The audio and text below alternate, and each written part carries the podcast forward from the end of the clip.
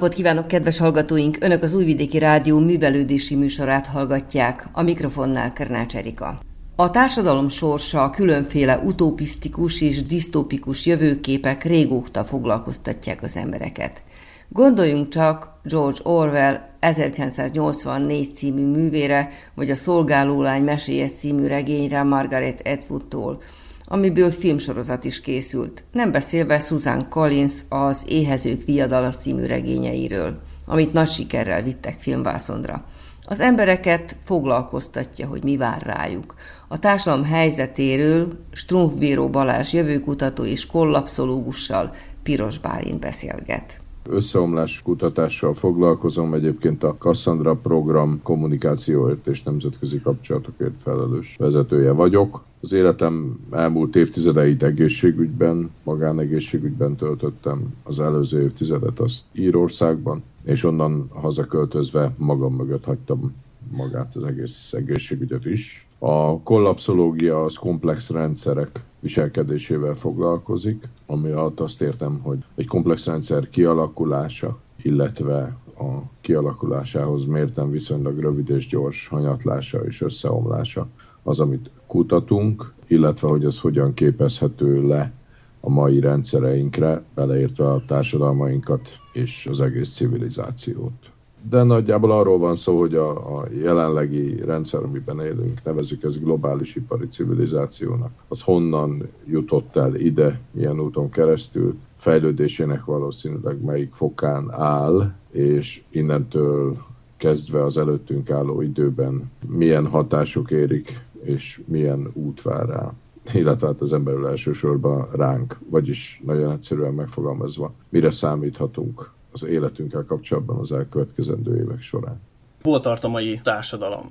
A magyar társadalomra gondolunk, egy európai társadalomra gondolunk, a globális ipari civilizációra gondolunk. A, a helyzet azért mindenhol kicsit más. Nem, nem lehet egy, egy kalapra alávenni itt a dolgokat, de a fejlett világban a helyzet az, hogy valószínűleg elértük az ismert civilizáció a globális ipari civilizáció fejlettségének a csúcsát, vagy talán már túl is vagyunk rajta, és innentől kezdve ez vélelmezhetőleg egy hanyatló periódusba megy át, hogy ez a hanyatlás mennyire lesz gyors és intenzív, az nagyon sok minden mellett rajtunk is múlik, de hát az azért vélelmezhető, hogy ez lesz nagyjából az utolsó olyan évtized, ami még inkább hasonlított arra, amit azokra, amiket magunk mögött hagytunk, mert a következő évtized valószínűleg ez már nem lesz igaz. Tehát magyarán ez sokkal inkább lesz más, mint amit eddig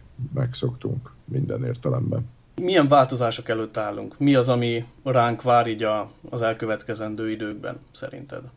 Ezek rendkívül összetett változások, nyilván, amit egyrészt már most is tapasztalunk a bőrünkön, hát azok az egyre gyakoribb és egyre intenzívebb időjárási szélsőségek. És ez egy olyan exponenciális sebességgel változó tünemény, ami egyértelműen egy irányba tart. Tehát ne várjuk azt, hogy az, ami van, és olybá tűnik most a számunkra, hogy, hogy hát ilyen szörnyű még sose volt, de majd remélhetőleg előbb-utóbb rendbe jön, mert nem fog. Az emberi tevékenység és annak a mellékhatásai olyan szinten kibillentették a 10-15 ezer éve viszonylag állandónak mondható éghajlati rendszereket a megszokott egyensúlyi állapotukból, ami már oda valószínűleg vissza nem juttatható, már csak azért sem, mert azok a hatások, amik ide juttatták, azok folyamatosan érik továbbra is. Az, hogy mikor és milyen újabb egyensúlyi állapotba jutnak el ezek az éghajlati rendszerek, az egyenlőre ma beláthatatlan. De ha csak az időjárási szélsőségeket nézzük, akkor minden évben egyre rosszabb és rosszabb helyzetre kell számolnunk, ami azt jelenti, hogy egyre gyakrabban, egyre intenzívebben fognak lecsapni, és egyre jobban eltávolodik a helyzet attól a, az ideálisnak mondott helyzettől, amit mondjuk a, a saját életünkben, vagy a, a szüleink életében megszoktunk, vagy megszoktak, ugye ez a klasszikus télen tél volt, nyáron nyár, meg voltak átmeneti évszakok is, ez valószínűleg egyre inkább felborul, és egy olyan helyzet áll elő, ami számunkra teljesen ismeretlen. Számomra az egyik ilyen leg hát, érzékletesebb példa az csehországi tavaly, azt hiszem Csehországban volt, de, de most nemrég még Bajorországban is volt tornádó. Hát én Vinettun nőttem fel, úgyhogy számomra a tornádó az egy észak-amerikai jelenség, és megdöbbentő az, hogy ilyen intenzitással előfordul Európában is. Na hát ezekről a dolgokról beszélek, beleértve azt, amitől egészen a mai napig hosszasan szenvedtünk, a hőséget, az asszályt, illetve hát azt követően ugye a csapadék szélsőséges eloszlását. Tehát nem arról van szó, hogy nem lesz csapadék, sokkal inkább arról, még azt sem mondanám, hogy adott esetben összességében mennyiségileg változni fog, sokkal inkább arról lesz szó, hogy az eloszlása lesz kiszámíthatatlanabb. Tehát nagyon sokáig lesz csapadékmentes időszak, utána pedig rendkívül rövid idő alatt hull majd le az, aminek eh, több hónap alatt kellett volna. És hát nyilván ez, ez olyan jelenség és olyan következményekkel jár, amit mindannyian érezni fogunk, beleértve a, az életünket érő károkat is. Szerinted ezeknek az éghajlati változásoknak ugye mik az elsődleges és a másodlagos hatásai? De igen, itt megkülönböztetünk eh, elsődleges hatásokat és másodlagos következményeket. Hát az éghajlatváltozás elsődleges hatásai eh, azok, amikről lényegében eddig beszéltem, amiket tapasztalunk, legyen az, az hőhullám, vagy szélvihar, egy nagyon intenzív jégeső, ami tönkrevág minden. Ezek a szélsőséges időjárási jelenségek az elsődleges hatások. A másodlagos következmények amiket ezek váltanak ki. Így például egy hosszú hőhullám egyértelműen asszályhoz vezet, az pedig a termés pusztulásához, ami pedig hát élelmezési válsághoz, rosszabb esetben éhezéshez vezet. De ugyanilyen másodlagos hatás, hogyha már az előző példánál maradunk, hogy túl gyorsan, túl sok csapadék hull le, és ez olyan eh, villámárvizeket okoz, amik gyakorlatilag akár komplett településeket is tönkre tehetnek, rendkívül sok halálos áldozattal és nagyon-nagyon magas anyagi kárral. Hát ahogy azt az egy-két évvel ezelőtt Németországban és Németalföldön is tapasztalhattuk. Ezek a másodlagos következmények, de hát ezen túl természetesen számos olyan hatás van, amit azonosítottak, közel 500 olyan másodlagos következmény, ami az életünk különböző területeivel függ össze, a víz és élelmiszer ellátástól, az egészségünkön keresztül, a gazdaságon keresztül, a társadalmi hatásokig, amik évről évre egyre intenzívebben fognak megjelenni az életünkben. Szerinted ez a társadalmi berendezkedés, ami most van, meddig lehet fenntartani ezt hol van az a pont, amikor fel kell eszmélnünk arra, hogy, hogy ez így nem mehet tovább? Hát valószínűleg az utolsó utáni pillanatban fogjuk ezt megtenni. Azt is mondhatnám, hogy amikor már késő, de hát sok tekintetben már ma is késő. Számtalan olyan határpontot átléptünk, ahonnan valószínűleg nincs visszaút, és az úgynevezett pozitív visszacsatolásokat indított be, ami röviden azt jelenti, hogy a folyamat öngerjesztővé válik. Tehát nem mintha valaha kontrollunk alatt állt volna bármi is, azon kívül, hogy mindig is képesek voltunk rontani a helyzeten, és ez ma is igaz, de, de alapvetően ma ez már olyan dimenziókat ért el, hogy gyakorlatilag önjáróvá vált a folyamat. Hát és hát mindennek mellett természetesen nem is igazán van arról szó, hogy az emberek pláne, mint felelős vezetők, vagy közösség, mint emberiség érdemben változtatni szeretnének. Mert a változtatások, ha azok valóban érnének valamit, annyira drasztikusak lennének, illetve annyira súlyosaknak kellene lenniük, hogy következményeiben gyakorlatilag az is egyfajta összeomlásként lenne megélhető. Ez, ezért nagyon többen fogalmazva a két út, ami közül választhatunk, hogy vagy magunk döntjük be az ipari civilizációt, vagy megvárjuk amíg az magától következik be. De mivel a, az előző út az ember kognitív működése és döntési mechanizmusa, meg hát a kialakult helyzet miatt igazából nem egy reális opció, ezért marad az utóbbi. Mit tehet az egyén, aki szeretne változni és változtatni ezen? Annak milyen eszközök állnak a rendelkezésére? Hát talán az első és legfontosabb, hogy engedje el az illúzióit. Mindenféle olyan illúziót, ami arról szól, hogy majd valaki valahogyan megmenti őt. Meg ő adott esetben megúszza. Persze, hát én ezt értem én, hogy ez, ez igény mindenképpen benne van. Meg hát az élet ösztön egy olyas valami, amit szerintem azért jellemzően alábecsülnek, és majd az idő mutatja meg, hogy mennyire fontos is az, de ez lenne az első. Vagy inkább azt mondanám, hogy a tudatosulás az elsődleges lépés. Az, hogy az emberek ismerjék meg az őket körülvevő folyamatokat, azokat a bonyolult összefüggéseket természetesen a maguk szintjén, amik, amiknek az ismerete szükséges ahhoz, hogy őszinte és igaz döntéseket hozzanak a, a saját életükkel kapcsolatban, meg a szeretteik, a családjuk életével kapcsolatban. Mert ha nem ezen az alapon döntenek így vagy úgy, akkor, akkor azt megette a fene. Akkor nem sokat fog érni az a döntés, meg az abból eredő cselekvés sor sem. Tehát talán a, a, a megbékélésen túl, ami az egyik legnehezebb és legfontosabb lépés, az, hogy képesek legyünk elfogadni a változást, és, és megismerni annak a menetét. Azon túl a mentális felkészülés, az talán a legfontosabb.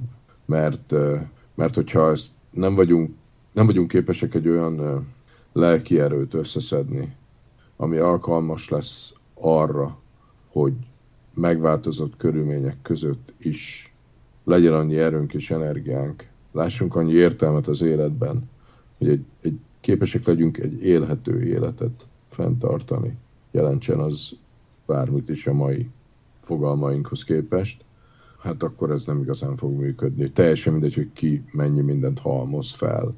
Ha ez, ehhez nem rendelkezik majd megfelelő lelki erővel, akkor azt megette a fene. És a másik, a, ami szintén rendkívül fontos, és bár melós, de mindenkinek rendelkezésére áll, azt is mondhatnám, hogy talán a legfontosabb feladat, hogy az emberi kapcsolatainkat képesek legyünk megtölteni tartalommal, élettel, szeretettel, mert eljöhet az az idő, amikor nem marad majd semmi másunk. És hogy akkor hányan lesznek, akik, akikre számíthatunk, hát az bizony kulcsfontosságú lehet, vagy sorsdöntő mindannyiunk számára ha jól értem és jól veszem ki a szavaidból, akkor ugye egyrészt magának a ténynek az elfogadása az első olyan lépés, ami oda vezethet, hogy, hogy mindezt valamit tudjon vele kezdeni az ember, és hogy ezt az elfogadást, ezt ha jól értem, akkor a kis közösségekben tudja leginkább, legyen az család vagy barátok, akik hasonlóan gondolkodnak, a kis közösségek tudnak és segíteni abban, hogy, hogy ez az elfogadás, ez megtörténjen. Mindenféleképpen. Persze az ember nem, hogy magából kell kiindulnia, hanem nem is tud másból kiindulni, mint magából, de innen indul az egész folyamat. Tehát, hogyha mi képesek leszünk arra egyénként, hogy ezt, ezt feldolgozzuk, és megbéküljünk a folyamatokkal, akkor ezt a szemléletet képesek leszünk átadni a környezetünknek is. Márpedig az itt egy, egy kulcsfontosságú kérdés, hogy mennyire lesznek az emberek higgadtak. Mert hát azért lássuk be, hogy amitől leginkább tartunk egy társadalmi összeomlással kapcsolatban, az valójában a káosz, a kiszámíthatatlanság. És a káoszt azt pánikban esett emberek tömegei teremtik, akik, akik nem tudják, hogy hogy kerültek ide, mi történt velük, és most merre vannak arccal, mi lesz velük, mit tudnak csinálni és hát természetesen ilyen felhevült érzelmi állapotban jellemzően rossz döntéseket hoznak. Egyrészt a maguk életével kapcsolatban, másrészt olyan döntéseket is, ami mások életét is befolyásolja. Tehát ha, ha semmi más nem is tudunk elérni azzal, hogy ezt a szemléletet terjesztjük, és az emberek eh, hát kevésbé fognak kiborulni, amikor eljön a pillanat, mert, eh, mert már számoltak vele, mert lelkileg feldolgozták ezt, hát akkor az önmagában már egy óriási nyereség, hiszen ha kevesebben esnek pánikba, kisebb lesz a káosz, és a rendszernek lesz nagyobb lehetősége lesz arra, hogy megpróbáljon rendet teremteni és összeszedni önmagát. De ehhez valóban a, a működőképes kisközösségeken keresztül vezet az út. Márpedig hát számos példa bizonyítja, hogy az adhok jelleggel összetömörödött közösségek, akik, akik úgy kerülnek össze, hogy azokat az emberi kapcsolatokat nem érlelte meg az idő, hát az a legtöbb esetben sajnos nem működik. Éppen ezért, mivel a legfontosabb talán az, hogy a valóságból induljunk ki, és a valóság talaján állva hozzunk meg döntéseket, így a közösségépítés is a leghasznosabb, ha, ha létező dolgokra épül. Már pedig a közösségről beszélünk, kis közösségről és a valóságról, akkor a legfontosabb létező struktúra az a szomszédság. Éppen ezért fejlesztettünk egy száz kérdéses reziliencia kérdőívet, ami az élet 12 ter- különböző területén méri föl a, az emberek ellenálló képességét, vagy egy háztartás ellenálló képességét, pillanatnyi ellenálló képességét. És ennek a kérdőívnek az első kérdése az, hogy hogy hívják a szomszédodat. Mert tehát az emberek döntő többsége azt sem tudja, hogy, hogy ki az, aki mellett lakik. Legfeljebb integet neki. Na már most egy olyan helyzetben, amikor szűkösség lép fel, mindenki stresszes lesz, és kevés jut majd a dolgokból, és ez nyilvánvalóan hatványozottan igaz, ha élelemről vagy vízről beszélünk, akkor jó eséllyel pont a szomszéd lesz az első, aki átjön, és gond nélkül fejbe csapja az illetőt egy féltéglával, hiszen neki önmaga fontos, hogy a saját családja nyilván nem akarja a saját gyerekeit éhezni látni, ugyanakkor látta, hogy mondjuk a szomszédja az ott pakolt befele mindenféle érdekes, hasznos dolgot. De ugyanígy tanulmányok bizonyítják azt is, hogyha nem pusztán arról van szó, hogy tudják egymás nevét, hanem egy létező, funkcionális érzelmi kapcsolat alakult ki köztük, akkor az az ellentétébe vált. És nem, hogy röpül a féltégla, hanem sokkal inkább támogató tevékenység az, amit az emberek ilyenkor kifejtenek. Tehát nekünk sincs ebből sok, de ennyit tudunk adni, te meg adj abból. És hát valahol ez lenne a cél, hogy a szomszéd közösségek azok valódi működő közösségekké váljanak olyan működő közösségekkel, amik megtartják a tagjaikat, és ahol a tag is hasznosul a közösség számára. Ez egy oda-vissza játék, ami nagyon fontos, hogy kiegyensúlyozott legyen. És hát persze mindennél fontosabb, hogy ezt mielőbb kezdjük el. Most, amikor úgymond kis költséggel és kis kockázattal meg is tehetjük, mert amikor baj lesz, akkor ezeket a lépéseket elkezdeni már valószínűleg késő. Kicsit visszamennék odáig, hogy ez a mai ipari társadalom, ez okozza mindezeket a folyamatokat? Ez generálja azt, hogy eljutunk odáig, hogy, hogy egy olyan állapotba kerül globálisan a társadalom, ami már gyakorlatilag visszavonhatatlan, hogy egyszerűen muszáj változnia? Hát a helyzet az, hogy bár okolhatjuk a fogyasztói kapitalizmust teljes joggal, de az sem magától született, hanem emberek hozták létre. Tehát minden olyan rendszer, elv, szervezet, bármi, ami körülvesz minket, az a saját kreálmányunk, úgy is mondhatnánk, hogy a saját arcunkra formáltuk őket. Úgyhogy itt alapvetően a probléma forrása a tükörben keresendő, és pont ezért kellemetlen a dolog. Sláger téma ugye az éghajlatváltozás, de hát szegény éghajlatváltozás is következmény bár valóban következményeiben, meg hatásaiban ránk nézve a legsúlyosabb hosszú távon, de nem maga a gyökérok, nem az alapvető probléma, hanem egy hatás maga is. És az alapvető probléma forrás, hát az maga az ember, ahogy működik, ahogy kialakult, hiszen a döntési mechanizmusa az több százezer éves, ahogy az agyunk, a gondolataink működnek. Nagyon egyszerűen arról van szó, hogy egy adott területből, egy adott helyzetből mindig ki kell facsarni a maximumot.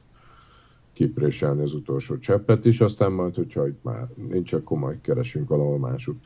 És ez, ez a dolog több százezer évig kitűnően működött, csak hát az a helyzet, hogy az evolúció nem képes olyan ütemben változtatni a dolgokon, ahogy amilyen sebességgel mi úgymond fejlődünk. Tehát az evolúció szempontjából egy-két évszázad, vagy néhány évtized, hát az értelmezhetetlen. Nem tud korrigálni, és emiatt az ember döntési mechanizmusa az pontosan ugyanolyan, mint a szavannán, meg a barlangban volt. Ezt hívják mismatch elméletnek. Tehát egy olyan tulajdonság, vagy olyan tulajdonságok, amik egy adott helyzetben, bizonyos körülmények között a túlélést segítették, megváltozott körülmények között már éppen, hogy az adott faj pusztulását okozhatják, mivel nem alkalmasak a megváltozott környezetre. És hát nálunk is, vagy hát esetünkben is valami hasonlóról van szó, mert olyan léptékben alakítottuk át az életünket az elmúlt, hát mondjuk egy-kétszáz évben, de elsősorban az elmúlt néhány évtizedben, ami nagyon távol áll magától az élettől és mindentől, ami természetes. De ami igazán nagy változást hozott a mezőgazdaság feltalálásán túl az emberiség életében, hát az a szénhidrogének megtalálása volt.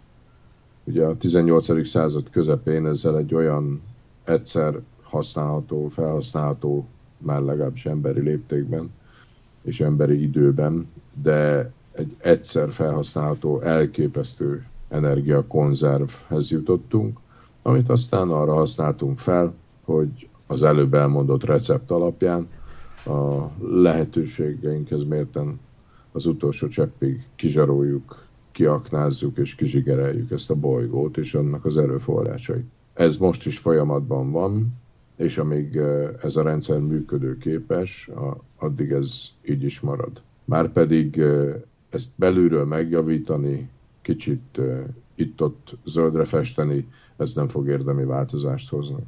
Mert a, a civilizációnknak, ha csak az energiát nézzük, olyan iszonyatos energiaigénye van, és ez olyan ütemben bővül, ami már önmagában hordozza azt, hogy ez itt sokáig nem fenntartható. De hát igen, a fenntarthatóság kérdése amúgy is egy érzékeny téma. Ahogy említetted is az, hogy a furcsa nem hétköznapi természeti jelenségeknek a megjelenése, amit most látunk, hogy több országban, mint például Németországban is, ott is ugye energiaválság van. Én úgy érzem, hogy valami nincs rendben, és ezt valószínűleg a laikus ember is érzi, hogy valami nincs rendben. Milyen eszközök vannak még, amik, amik segítenek alkalmazkodni a változáshoz?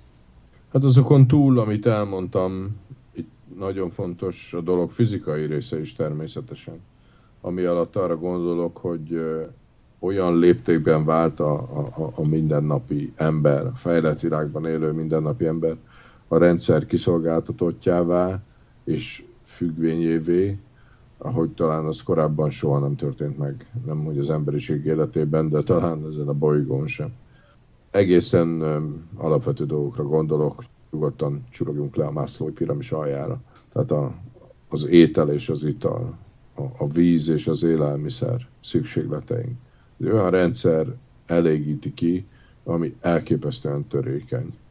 És az emberek döntő többsége, mondhatnék 99%-ot is, legalábbis a fejlett világban, végig sem gondolja, hogy honnan jön az a víz, hogy kerül oda honnan jön ez az élelmiszer, hogy kerül oda. Sőt, hát azzal is meg lehet szorongatni az embereket, hogyha csak felteszem a kérdést egy-egy előadás után, hogy ott, ahol ülnek, ne nekem maguknak mondják meg, hogy az az élelmiszer, ami otthon van, a konyhában, a spájzban, ebben a pillanatban, az pontosan hány napra elég, és hány főre.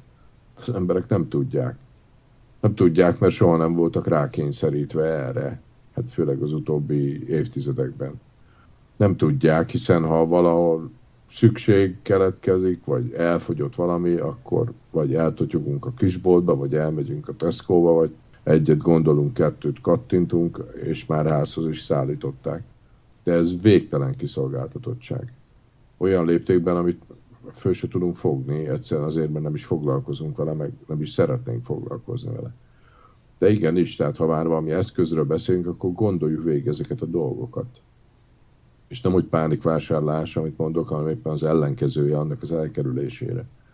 De alakítsunk ki otthon, ez viszonylag egyszerűen megoldható, egy több hónapra elég élelmiszerkészletet. tartós élelmiszerekből.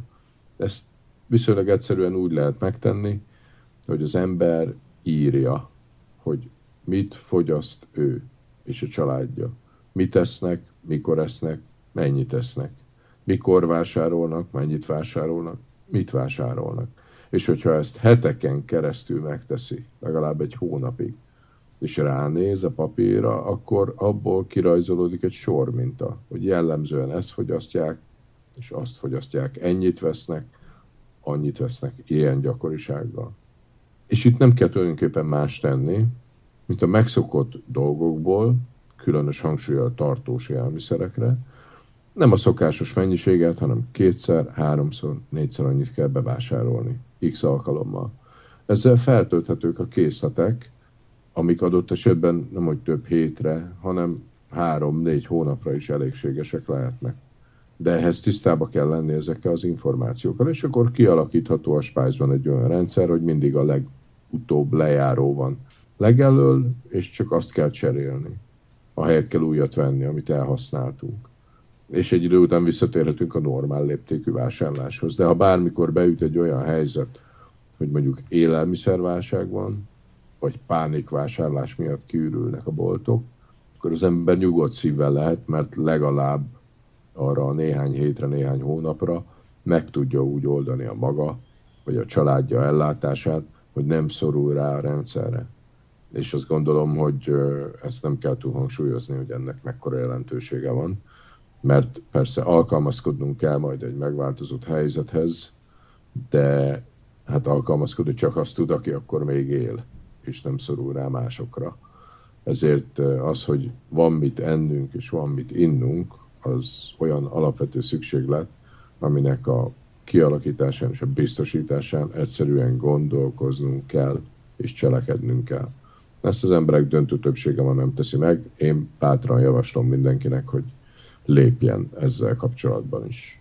Lehet-e ilyen tudatosan készülni, vagy megfigyelni a, az energiafogyasztást? És azt lehet-e valamilyen módon így előre ugyanígy tudatosan készülni bármiféleképpen, mint, mint élelmiszerekből? Hát hogy ne lehetne, de ez már egy másik lépték, és nyilvánvalóan itt mindenkinek a maga lehetőségeihez mérten kell tennie, amit tud vagy ahogy a mély alkalmazkodás mozgalom alapító Jem Bendel professzor mondta, teszem, amit tudok ott, ahol vagyok, azzal, amin van. Hát ehhez persze mindenkinek végig kell gondolnia, hogy hol van, és milyen van, mert ahhoz ten tudja eldönteni, hogy mit képes tenni. De az energia kérdésében, hát egyrészt főleg az elszálló energiaárak kapcsán rendkívül fontos, hogy törekedjünk energiafogyasztás kapcsán is de úgy általában is a minimalizmus felé. Gondoljuk végig, hogy valójában mire van szükségünk. Mert nagyon fontos, hogy megértsük a különbséget a szükséglet és az igény között. Szüksége döbbenetesen kevés dologra van egy embernek. De hát igénye az lehet. Úgyhogy energia kapcsán talán az első lépés, hogy ne azért, mert, mert valaki az Európai Unióban azt mondta, hanem saját jól felfogott érdekünkön kifolyólag ne fogyasszunk többet, ne pazaroljunk. Tehát ne égjen ott lámpa, ne menjen légkondi nyitott ajtónál, ablaknál, mert nincs értelme. És elpazaroljuk azokat az erőforrásainkat, ebben az esetben pénzt, amit másra is fordíthatnánk. Hát mindemellett, akinek módjában áll, az próbáljon diversifikálni, tehát minél sokrétűbbé tenni azt a lehetőséget, hogy mondjuk legyen fűtése, vagy legyen meleg vize. Nyilván aki vidéken él, és egy kis faluban él, vagy tanyán él, annak más lehetőségei vannak, mert lehet, hogy van fája, vagy van egy kemencéje, vagy egy kájhája. Városban, lakótelepen élőknek nyilván erre kevesebb az esélye. De például ugye a legutóbbi időben évtizedekben eléggé rá lettünk állítva a gázra, és nagyon sok helyen lecserélték a villanyfűtést, a boilert gázra. De még talán egy réteges öltözködéssel jobban fel tudjuk dolgozni azt, hogyha nincs fűtés a lakásban, vagy viszonylag hűvös van, azért az egy idő után hát nehéz, ha nincsen meleg víz, és nem tudunk érdemben tisztálkodni. Kivéve, ha Wim Hof metódot megtanultuk, és jeges vízben is képesek vagyunk, de ez szerintem az emberek döntő többségét nem jellemzi. Tehát, hogyha az elmúlt évtizedek trendjének megfelelően kihajítottunk mindent, és egy gáz konvektor nyújtja a melegvizet és a fűtést is, akkor érdemes ezen elgondolkodni, hogy azért mégiscsak tegyen vissza az ember egy, egy megfelelő méretű elektromos bojlert, ami ott el van magában, nem is fogyaszt sokat, de adott esetben nem is kell feltétlenül használni. De egy alternatívaként arra, hogyha nem lesz gáz, mert a gáz hamarabb fog eltűnni az életünkből, mint az áram, tekintve, hogy olyan léptékben áram alapul a civilizációnk, hogy azt, azt komoly következmények nélkül nem lehet hosszabb időre lekapcsolni. Tehát ha, ha van elektromos boilerünk, akkor legalább egy ilyen kiszolgáltatott helyzetben, amikor nem lesz gáz, is tudunk majd magunknak melegvizet biztosítani. Említetted a mély alkalmazkodás mozgalmat. Beszélni erről egy kicsit bővebben? A mély alkalmazkodás gondolatköre az 2018-ban indult, amikor az már említett Jem Bendel professzor megjelentetett egy rövid tanulmányt, ami nem igazán a tényszerű állításaival mondott sok újat, sokkal inkább a közérthető megfogalmazással és az így módon levont konzekvenciáival, hogy hát ezt túltoltuk, Béláim, itt már nem nagyon van mit tenni. És az ugye emberek százezreit juttatta el eh, pszichológushoz egyszerűen azért, mert szembesítve lettek a valósággal. De ugye a tanulmány sem eh, azt mondja, hogy ez lesz, vagy az lesz, hanem egyszerűen számolnunk kell arra, hogy ezeknek a dolgoknak nagyon komoly esélye van. De legyen bármekkora esélye is, mivel a tét elképesztően magas, tehát a, az életünkről van szó, a megszokott életmódunk elvesztéséről, hát talán érdemes lenne foglalkozni vele. De ha ide eljutunk, akkor ugye mit is tehetünk. És ott erről beszélgettünk az elején, hogy a mentális felkészülés és a a belső reziliencia megerősítése, tehát a, a, a lelki ellenálló képességnek, a lelki erőnek a megalapozása és megerősítése az egyik legfontosabb feladat. A mély alkalmazkodás mozgalom az elsősorban Facebookon van jelen, különböző nemzetközi csoportokkal, és hát örömmel és büszkeséggel jelentem, hogy a magyar az a második legnagyobb és legaktívabb csoport az interneten, illetve a Facebookon, Mindenkit szeretettel várunk, különös szeretettel várunk a határon túlról is, sokan vannak már köztünk, többek között a délvidékről is. A Facebookon a Deep Adaptation Hungary készül és alkalmazkodj csoportba, de van egy jól olvasható és sok információval ellátott honlapunk is, a mélyalkalmazkodás.hu oldalon, illetve hát akinek kedve ideje engedi, nagy szeretettel ajánljuk a a szemléletformáló podcastunkat is a betyárosvilág.hu oldalon, ami talán egy kicsit segített az embereknek megismerni az összefüggéseket és megérteni a helyzetet, amiben vannak. Hát röviden ennyit tudok mondani a mély alkalmazkodásról. Még a leges legelején említetted a Cassandra programot is. Erről is mondanál pár szót?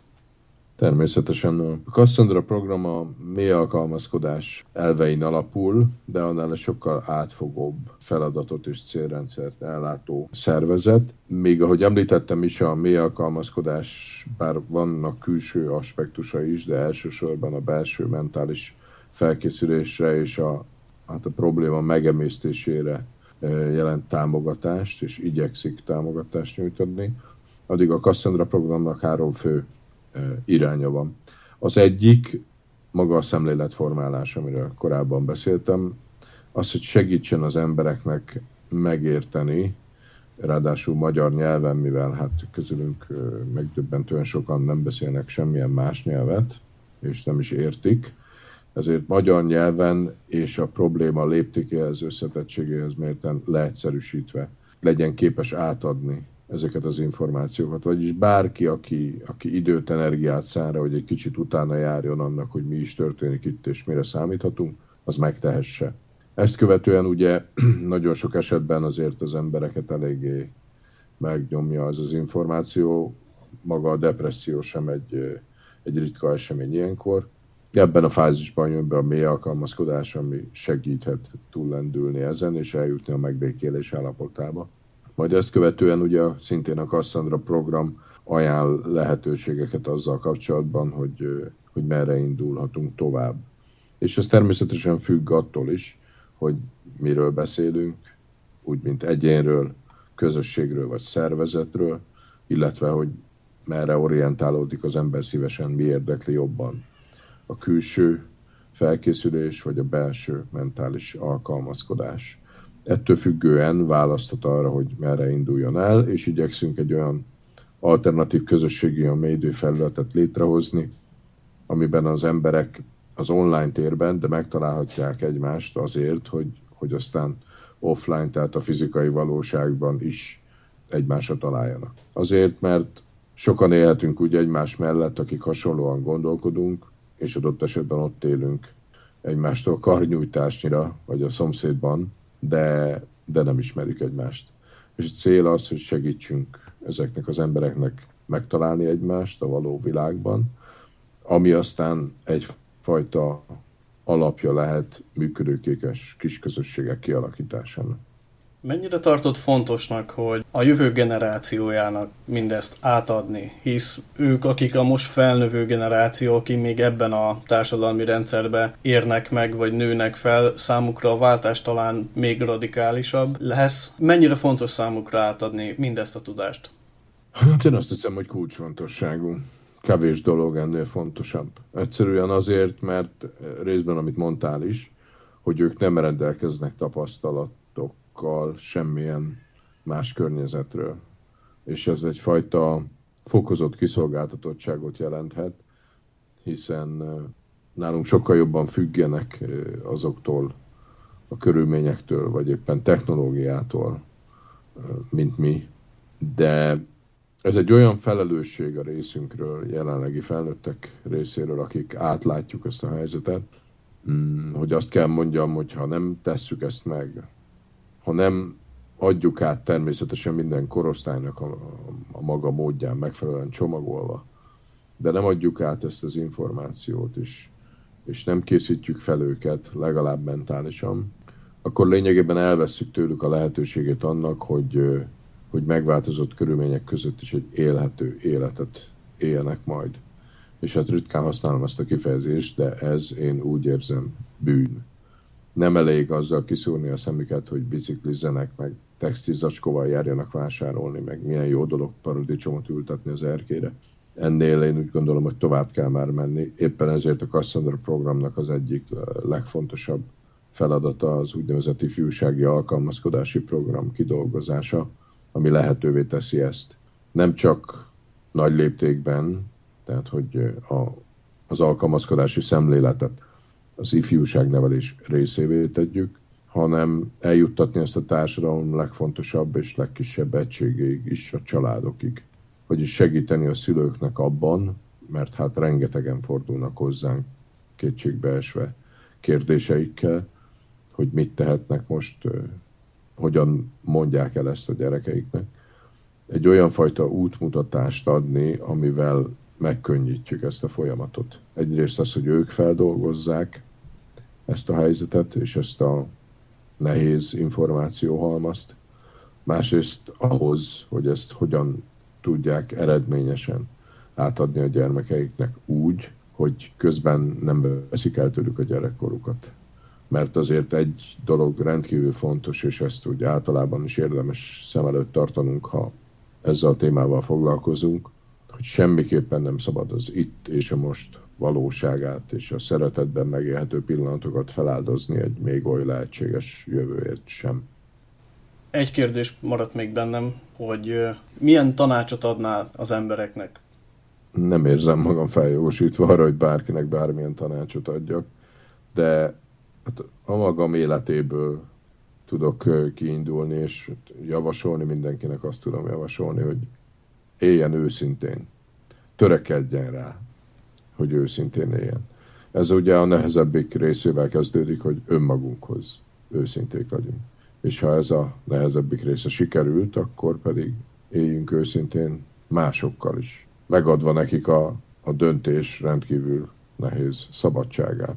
De ezzel lehetővé téve azt is, hogy később kiálljanak a saját döntésük mellett, ami rendkívül fontos, mert, mert az önazonosság teszi lehetővé azt, hogy jól érezzük majd magunkat a bőrünkben, és, és úgy éljük meg a dolgainkat, ahogy az valójában érdemes. Na, és természetesen a, a legfontosabb dolgot ajánlom, amit tehetünk, hogy szeressük egymást. A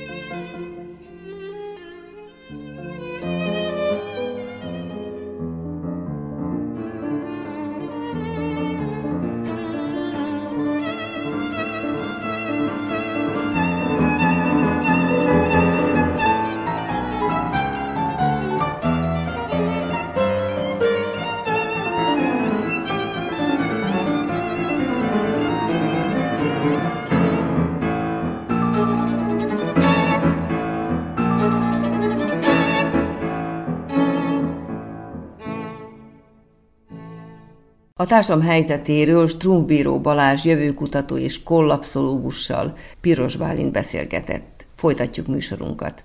Az idén a Szent István napi ünnepség keretében emlékeztek Bartók Béla zenetudós horgosi népdal gyűjtéséről. A múlt pénteki rendezvényen Hegedűs Erika járt. Szépen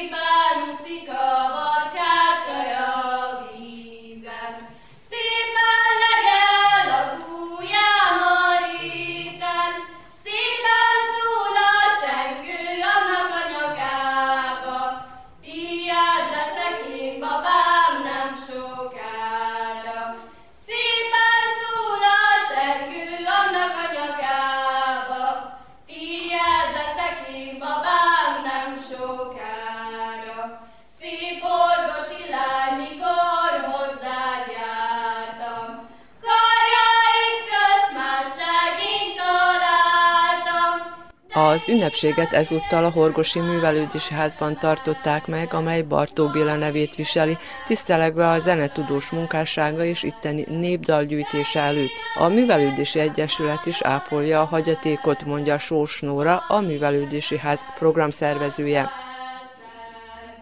Nagyon fontosnak tartottuk azt, hogy ezt a két ünnepet így összehozzuk igazából, hiszen két jelentős szeméről emlékezünk meg ezen az alkalmon, és Bartók Béla mellett ugye Szent István szobra és ékesíti horgos központját, sőt Vajdaság első köztéri szobráról beszélünk, így aztán minden évben megemlékezünk Szent Istvánról is, valamint a Bartók dallamok is egy fontos esemény a Horgosnak, hiszen a Bartók Béla Magyar Művelődési Egyesület is, is tevékenykedik, de nem, a, nem kisebb jelentőséggel bír sem, hogy Bartók Béla vidékünkön gyűjtött. Ez egy hatalmas jelentőséggel bír a horgosiak számára számára ez az érték.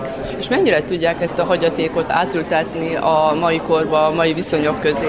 Úgy gondolom, hogy egyre fontosabb az, hogy ezt a fiatalabbaknak az, és az idősebbekben is éltessük, és azt gondolom, hogy hittel és alázattal ezt folytatni tudjuk az elkövetkező időszakban is, és úgy gondolom, hogy értéke van ennek, hiszen a gyermekekkel már a kiskorban táborok alkalmával kilátogatunk az órás villához, ahol mesélünk Bartók Béláról, az ő gyűjtéseiről, ahol énekelünk, mozgásos játékokat, nyilván népi játékokat játszunk, és azt hiszem, hogy egy-egy ilyen pillanat alkalmával a gyermekekben ezt elültetjük, későbbiekben még szívesen látogatnak ki erre a helyre, és mesélnek Bartók Béláról is. És mit tartalmazott az idei program Bartók Béláról? Az idei programban sajnos nem tudtunk látogatni az órás villához az időjárásra való tekintettel, viszont úgy gondolom, hogy a művelődési ház is méltó helye annak, hogy megünnepeljük ezt az alkalmat, így a koszorúzás és az virágok elhelyezés a Szent István szobor tövében megtörtént, valamint pedig a művelődési ház színház termében egy gazdag programmal kedveskedtünk a hallgatóknak és az ide látogatóknak, a Bartók Béla Magyar Művelődési Egyesület lép majd, lépett színpadra két tánccsoporttal és két énekcsoporttal. Nyilván értelemszerűen Bartók Béla így gyűjtött dala, kedves édesanyám is repertoárba került, és az Algyői Parlandó énekegyüttes is fellép az idei, a mai estén fellépett idei estén. Bartók Béla Horgoson és környékén több mint 40 népdalt hallgatott meg, és ebből 25-öt jegyzett le, amelyet a zeneszerző 1924-ben kiadott a Magyar Népdal című műve őriz. Bartók Béla 1906. augusztusában tíz napot töltött a mostani vajdaság területén, így Horgoson is, és ezért tartják fontosnak a helyiek megőrizni emlékét. Horgoson az Órásvilla akkori tulajdonosainak, a Baranyi családnak volt a vendége a neves népdalgyűjtő, mondja Halász György, az Órásvilla Polgári Egyesület elnöke. Most másik évben, hogy jobb szervezéssel még ünnepélyesebbé tegyük, és természetes, hogy a Bartók Bélát az csak csak is ott tudtuk volna igazán ünnepelni, a, ott, ahogy gyűjtött az Órás Vélánál, de sajnos az időjárás közben szólt, megijedtünk attól, hogy esetleg valami viharos eső csap le, és az a szabadtéri rendezvény nagy kárt tudna benne tenni, és ezért úgy gondoltuk, hogy egyesítjük a két ünnepséget, úgy a Szent István napit és a Bartók ünnepséget és a művelődési házba együtt tartsuk meg. Mikor indult meg ez a kezdeményezés, és miért, hogy Bartók Béla napot tartsanak itt Horgoson az Órás Villában? Mint ismertes, Bartók Béla 1906-ban gyűjtött népdalokat Horgoson, a legismertebb a kedves édesanyám miért hoztál világra. Ennek kapcsán száz évvel később, 2006-ban a Vajdasági Magyar Művelődési Szövetség ajánlatára, miután bizonságot nyert, hogy az Órás Villa az az egyedüli hiteles hely, ahol Bartók magyar népdalokat gyűjtött Horgoson. Ez följegyzést bizonyítja? igen, igen, följegyzés, ami megtalálható a Magyar, Magyar Tudományos Akadémia Zenetudományi Intézetében, és annak kapcsán hiteles hely ahhoz, hogy mind egyedüli hely, ahol több magyar népdalt is begyűjtött, ami a leg, mint ahogy említettem az előbb a kedves édesanyám kezdetű magyar népdal. És egyébként Horgoson Bartók Béla egykori jelenlétét egy emléktábla is őrzi. Hogyan került ez és hova és kitől? Hát az emléktábla az a Brauswetter féle, vagy ahogy Horgoson hívják, Órás Villa falára került hogy ezzel is megemlékezzünk. Utódjaink tudják, hogy itt járt Bartók, egyik a legnagyobb magyar zenetörténész, népdalgyűjtő, etnográfus, akitről feltétlenül meg kell emlékezni minden évben. Folytatják ezt majd? Természetes folytatjuk, és jövőre külön, csak még, megint csak külön választjuk, külön Bartók ünnepség lesz és Szent István ünnepség, hiszen a kettőt nem mossuk össze, mert így a helyszínt, ha elhagyjuk a, mondhatnám, az Bartók szentét, az órásfilát, akkor nem tud kifejezésre jutni a Bartók iránti tisztelet úgy, mintha ott tartanánk meg az ünnepséget a Bartók Más a hangulat is. Más a hangulat is. Az idei rendezvényen felléptek a házigazda Horgosi Bartók Béla Művelődési Egyesület szakcsoportjai, valamint vendégként a magyarországi Algyői Parlandó Kórus, és bár programjukban nem szerepelnek művek a Bartóki hagyatékból, mégis fontos számukra tartani a kapcsolatot a határon túli művelődési egyesületekkel, mondja Fábián Péter, az Algyői Parlandó énekegyüttes vezetője. Ez már két éve kezdődött ez a kapcsolat. Halász Gyuri barátunk keresett meg bennünket, hallott rólunk, látott, Kelebián rendszeresen vendégei voltunk Baskó atyának, és ott ugye mi a magyar operett, mint hungarikumot képviseljük Algyőről, és hát elárult a Gyuri barátunk, hogy neki régi vágya, hogy Horgoson is egyszer a Parlandó ének együttes felléphessen és magyar operettet énekeljen. Bartók évforduló, órásvilla, mindent tudunk, sajnos mi nem kimondottan Bartók zenéjén. Nőttünk fel, és nem arra fogadkoztunk annak idején, hogy Bartók zenéjét népszerűsítsük, már csak azért sem, mert mi nem vagyunk zenészek, és nem vagyunk művészek. Mi énekelni szerető magyar emberek vagyunk, és magyar operettet éneklünk, és ezzel szeretnénk örömet szerezni a magyar közönségünknek. Az idejében mit hoztak? Egy olyan műsort próbáltunk összeállítani, amelybe a régi sanzonok, régi slágerek, filmslágerek épp úgy megférnek, mint a klasszikus nagy operes slágerek, amelyeket valószínű, illetve az összes dalunkat talán ismer a közönség, ezzel szeretnénk kedveskedni. Tehát fölcsendülnek Kálmán Imre, Huszka Jenő, Szirmai Albert, Cerkovic Béla, Ábrahám Pál, Eizeman Mihály slágerei. Mennyien jöttek? A csapatunk 15 fős, sajnos betegség és egyéb okok miatt négyen nem tudtak velünk tartani, tehát 11-en fogunk színpadra lépni. És mióta énekelnek, mióta zenélnek, mi, mióta ez a műfaj? 22. évünkbe lépünk, amióta megalakul, amikor megalakult a a Parlandó Énekegyüttes. Az elmúlt évben ünnepeltük a 20. évfordulónkat, kicsit megcsúszva, ugye ismert járványveszély miatt nem tudtuk időben megtartani egy kis csúszással. 22. éve csináljuk, éneklünk, és addig, amíg örömet tudunk szerezni a dalainkkal, addig valószínű, hogy énekelni is fogunk.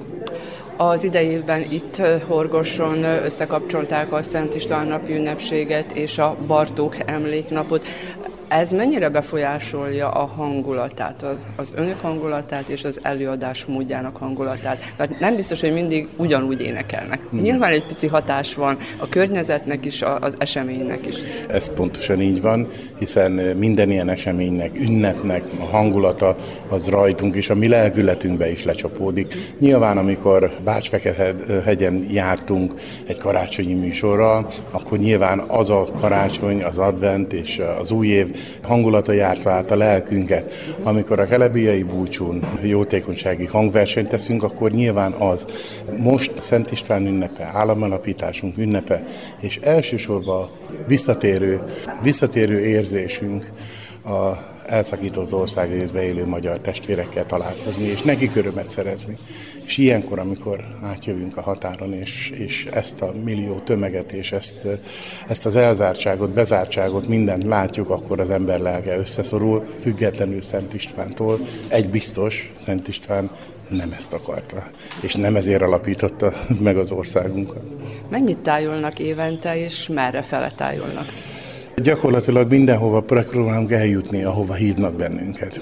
Ugye mi ezt amatőr szinten csináljuk, tehát a szabadidőnket áldozzuk föl a próbákra is, és az, hogy eljussunk valamerre. Büszkén mondhatom, hogy az országunkba, vagy a Magyarországon már 18 megyébe jártunk, egyedül Vas megyébe nem jártunk még, de készül a, oda is a meghívás, tehát ez teljesen kiszámíthatatlan. Nyilván, hogy elsősorban a mi ismertségünk az Algyő, Szeged és Csongrád megye közelsége, hiszen ennyi emberrel elindulni, egy-egy műsort adni, azért önmagában azért költség, stb. És óriási szervezés. Igen, óriási szervezés, de nagyon boldogok vagyunk, hogy ebbe az évbe például eljutottunk Nagykanizsára, Hévízre, egy zalai körutazásra.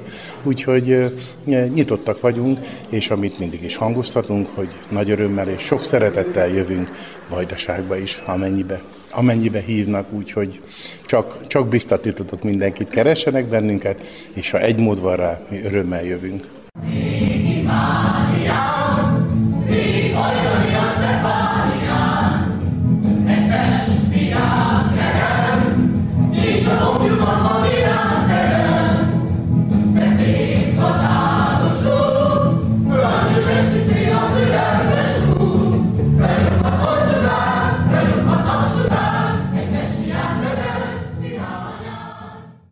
A Szent István napi ünnepség keretében Bartók Béla zenetudós horgosi népdalgyűjtéséről emlékeztek meg, Hegedűs Erika felvételét hallották. Köszöni a figyelmet a szerkesztő Krnács Erika.